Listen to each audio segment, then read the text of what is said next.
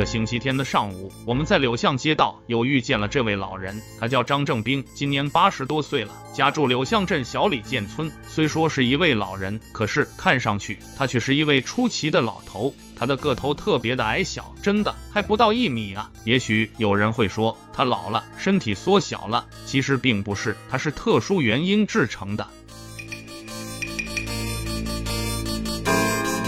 说来话长，一九四一年，日本侵略军占领中国北部后，大举南下，抢占中国南部的各大交通要道。当然，淮河也是他们必抢之地。他们占领了淮河下游的盱眙县城后，便立刻向上游占领沿淮两岸的要塞。是年正月初二这天上午，日本鬼子的小火轮船开到了小柳巷，正往岸边靠时，小柳巷民兵岗哨发现，便立即进村喊：“鬼子靠岸了，赶快跑啊！”全村四五十户人家一跑精光。鬼子登岸，见村中空无一人，胡乱抢了一些东西，便立刻登上小火轮船西去。开到小柳巷西头的大沟口，发现大沟口往南是一条岔河，这条岔河比淮河略微窄一点儿，是淮河下游的一条重要支流。沿着这条岔河往南不过一公里路，有一座小村庄，坐落在小河西的一片高滩上，这就是小李建村庄。由于这里地势较高，每年的洪水都淹不到，所以这里居住的人们年代较久，村庄也繁衍到二百多人了。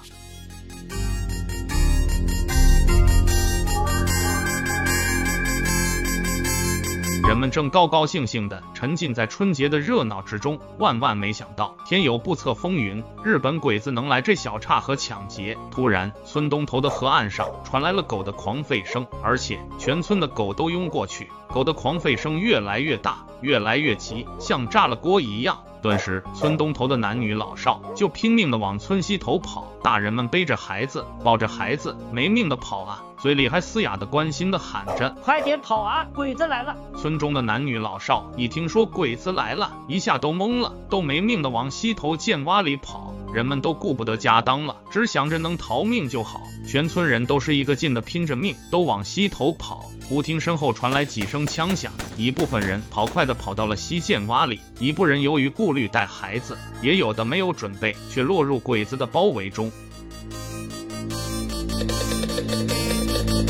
鬼子把俘获的百姓集中到村中的开阔地带，给他们训话。大家一看，有十来个日军，有十来个伪军。就听那个伪军说：“皇军是爱你们的，你们都要拥护皇军。”接着，那个日军说话了，他说。你的大大的好，太君最爱你的。说着，他从身上掏出一把小糖筷子，说：“哪个的要？”大家都没有动。这糖块包装得确实精致，是这里的大人和孩子们从来没见过的小糖块。这时，另一个挎战刀的鬼子走过来，接过那个鬼子手里的小糖筷子，咧开嘴，微笑着说：“小孩，你的喜欢糖，甜的。”就塞给了那个小男孩，又包了一块塞到那个小男孩的嘴里。那个小男孩笑嘻嘻的吃了糖，才三岁的小男孩呀，从来没吃过这么甜的糖啊！大人们更是不知道啊。那个小男孩嚼完了嘴里的糖，又自己包了一块糖。天真的孩子只知道甜啊，哪里知道这是毒药呢？那是缩骨丹啊！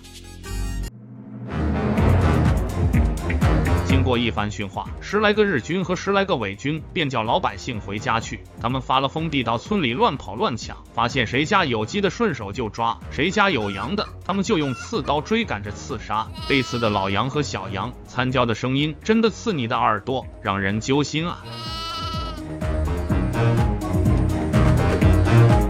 这时，藏在屋里的那个妇女听到外面嘈杂声，又听到自家小羊的惨叫声，脸上涂着锅漆灰，跑出来阻拦抓他家的小羊。没想到是鬼子搜村了。几个鬼子一看是个中年妇女，挎战刀的那个鬼子眉头一笑，说：“花姑娘的有。”战刀一把指向那个妇女，说。又洗又洗地，晒谷晒谷地哦！几个鬼子抓住了那个妇女，拖进了草屋里，进行了一番轮奸。那妇女当即就被糟蹋的死去了。鬼子们抢了小李建的村庄以后，立刻就都跑了。临跑的时候，把小李建村东头的张正岭家的房子也放火烧了。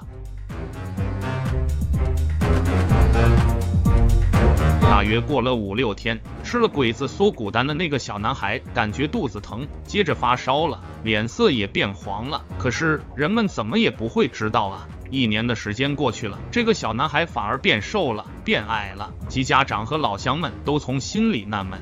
一九四二年年底，徐凤家大队共产党的地方部队的指挥部设在了距离小李简约两公里的陶桥村。那个小男孩的父母把小男孩带去，请徐凤家大队的医生诊治了。医生告诉小男孩父母，这是吃了日军的缩骨丹。小男孩父母听了坐地就哭，恨得咬牙切齿，但是也没有什么有效的解救办法。后来父母想送他到当地抗日民主政府办的小学里读书，就给他取个名字叫张正兵，希望他快长大去徐凤家地方部队当兵。一九四二年的冬天，曲凤家大队的张守基营长考虑到鬼子下次还会沿着这小岔河南下抢劫老百姓的，于是就带领全营的官兵和当地的老百姓，在小李建的北端把小岔河打了一道拦河大坝，阻止鬼子的小火轮沿河南下伤害百姓。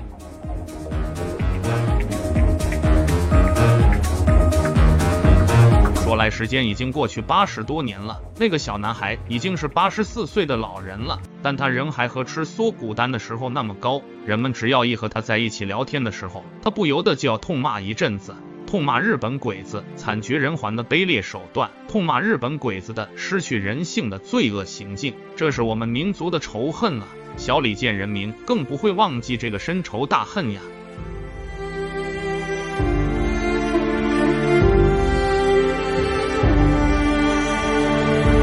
亚东、李世金，民族的仇恨永不忘。分享完了，我们下期再会。